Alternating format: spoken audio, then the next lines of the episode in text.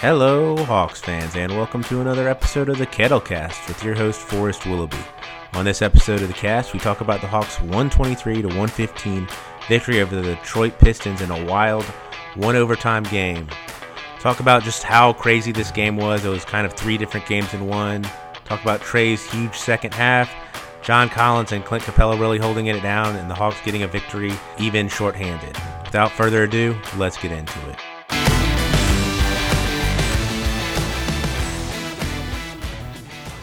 The Hawks came into Wednesday after a very nice win over the Minnesota Timberwolves, but they faced the Detroit Pistons without Cam Reddish or DeAndre Hunter. This is also, of course, there was still no Bogdan Bogdanovic or Danilo Gallinari. So the Hawks were really hurting from their bench and just don't have the normal hands on deck as they normally would have. And this game against the Detroit Pistons will just get wild. Um, the Pistons are not doing very well. They're three of 11, three and eleven overall, and trying to get a win any way they can. And they came out and they really did a good job. This first quarter was high scoring for both teams. The Hawks scored 29 points, and Detroit took the lead. They had 31 points at the end of the first quarter. Some of the things that stood out in that first quarter is just John Collins got off to a great start for him.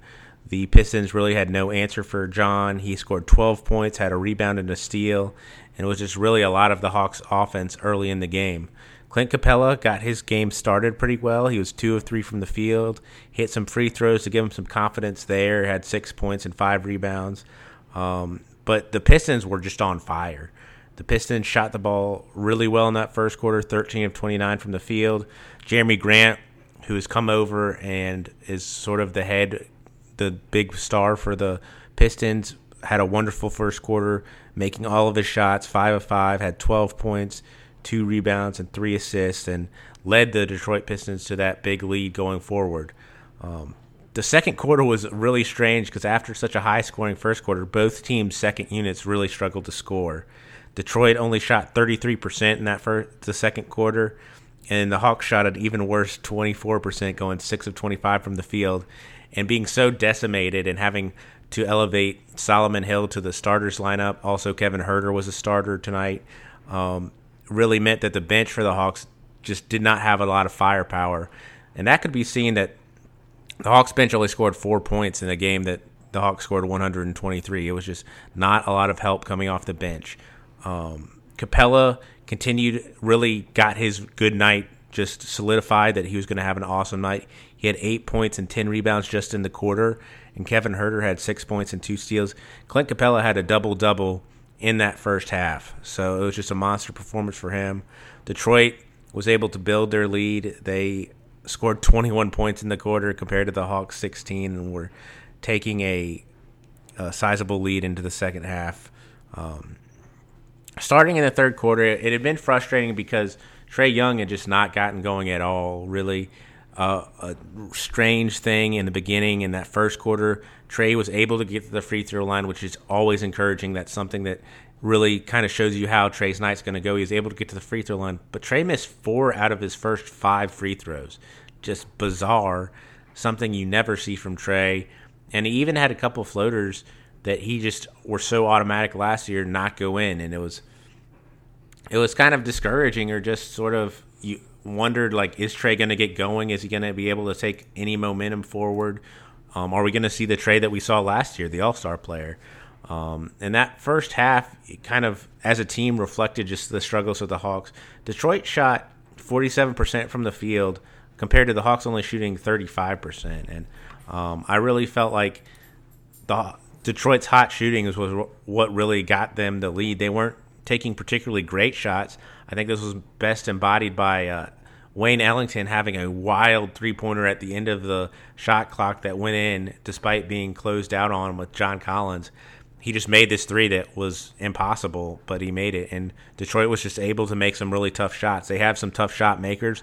Both Derrick Rose and Blake Griffin were in this game for the Pistons, but the Hawks were getting good looks and not being able to finish him or score the basket. So it was going to be like a frustrating loss to a team they should have beat um, going into the second half. And it was just like, is Trae going to be able to get off? And then the third quarter happened, and Trae Young just exploded.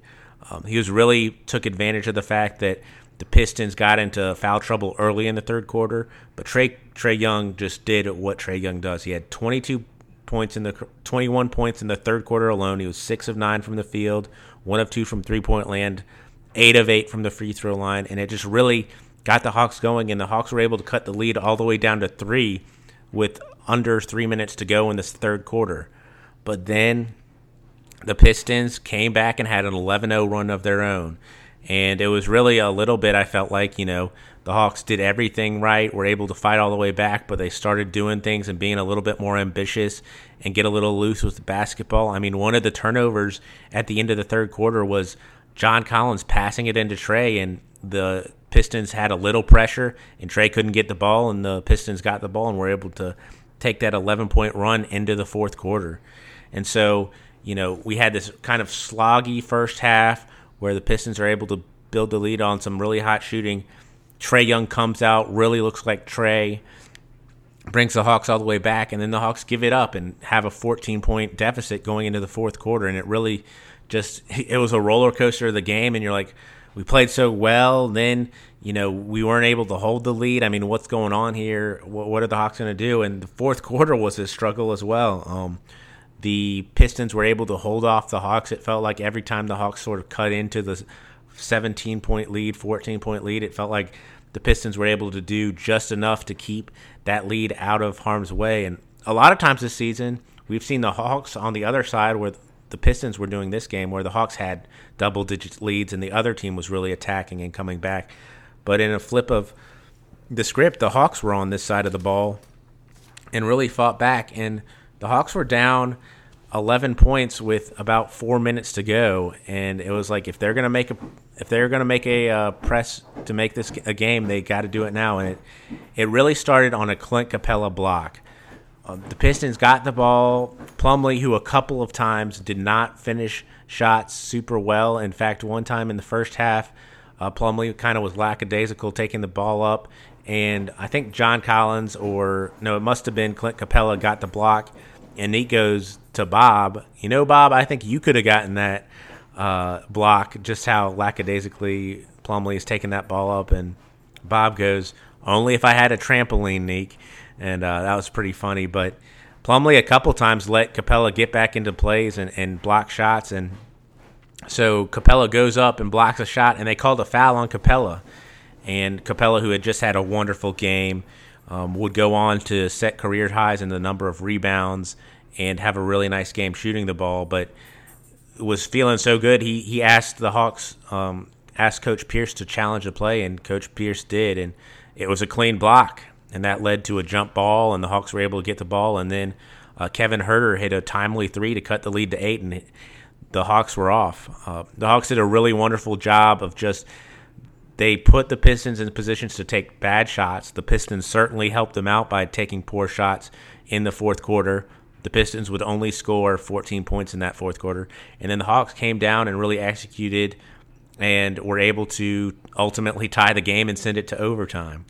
Um, just a wild, wild fourth quarter. Trae Young, you know, at the end of the game, Trae Young, the Hawks put the ball in Trae Young's hands and he delivered. Um, in the play to tie the game, he drove the ball. The entire Detroit Pistons line uh, defense collapsed on him. He flicked the ball over to Clint Capela for a dunk to tie the game. There was five seconds left left on the clock, so the Pistons were going to have an opportunity to tie or to take the take the win, get out of Atlanta with a win, despite the Hawks coming all the way back to from 17 points down. And you know, one of the greatest things about this game is the Hawks were able to shut the Pistons down on the defensive side of the ball on the last possession, the Pistons got the ball to Grant, Jerami Grant, who had been so good for the Pistons the entire game, and John Collins was guarding Grant, and it looks like Grant was able to get by John Collins.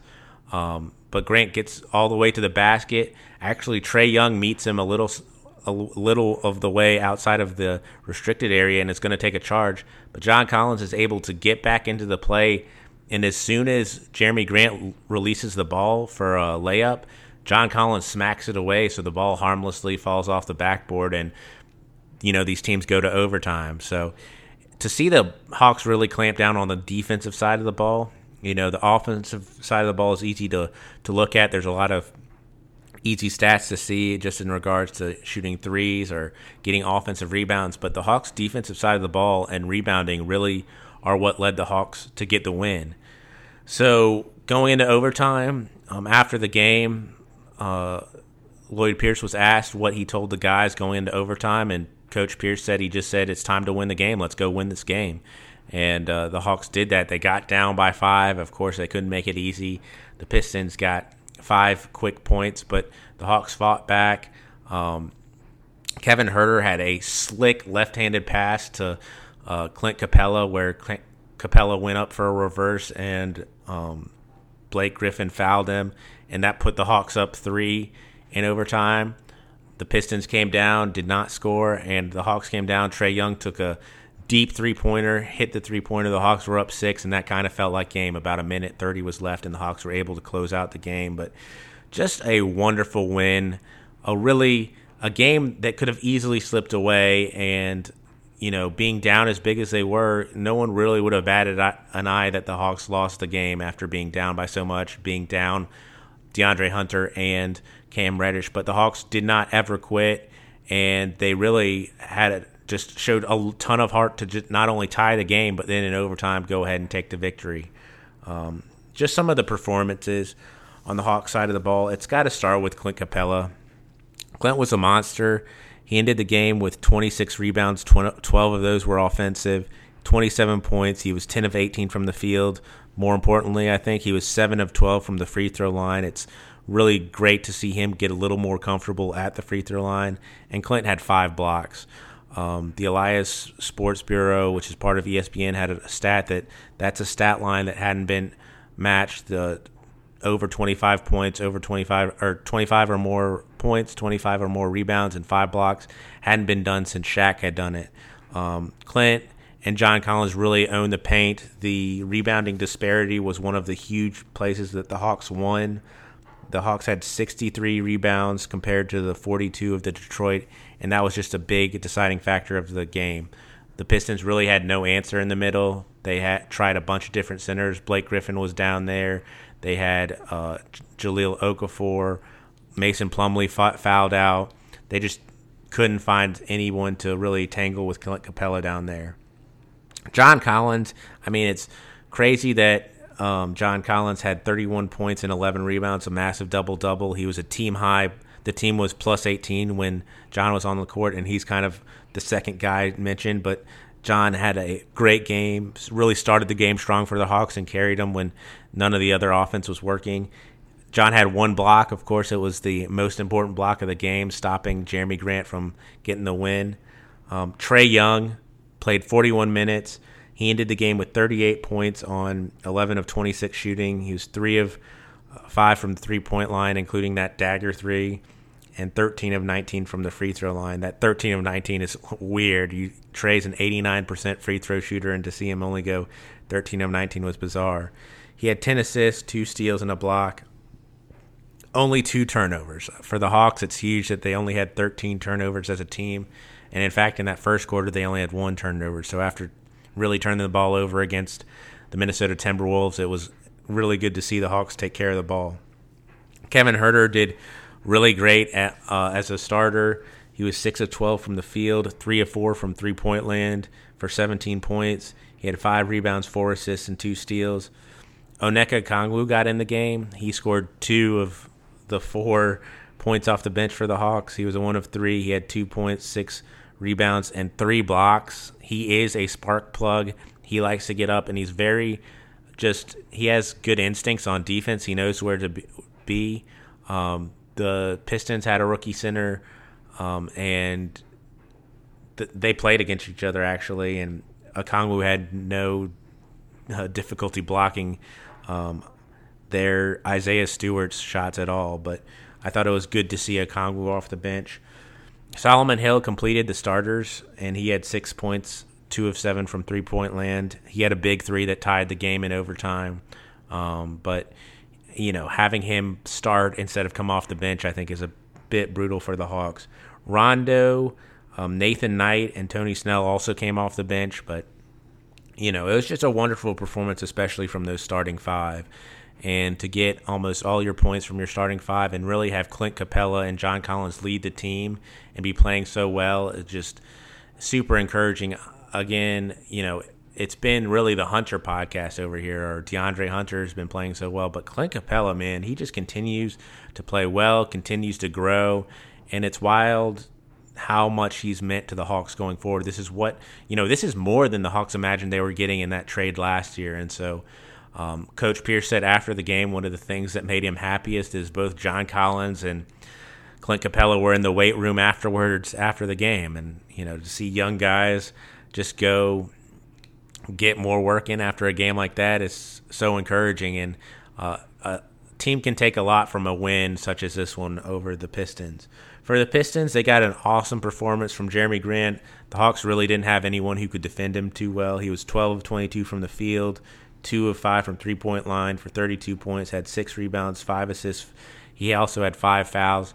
Jerami Grant sc- scored all nine of the points for the Pistons in overtime, and he's really gone up to Detroit and you know done exactly what the Pistons would have wanted and been their star and really looked good. He's he takes the ball to the basket um, and has really taken that number one role and, and run with it.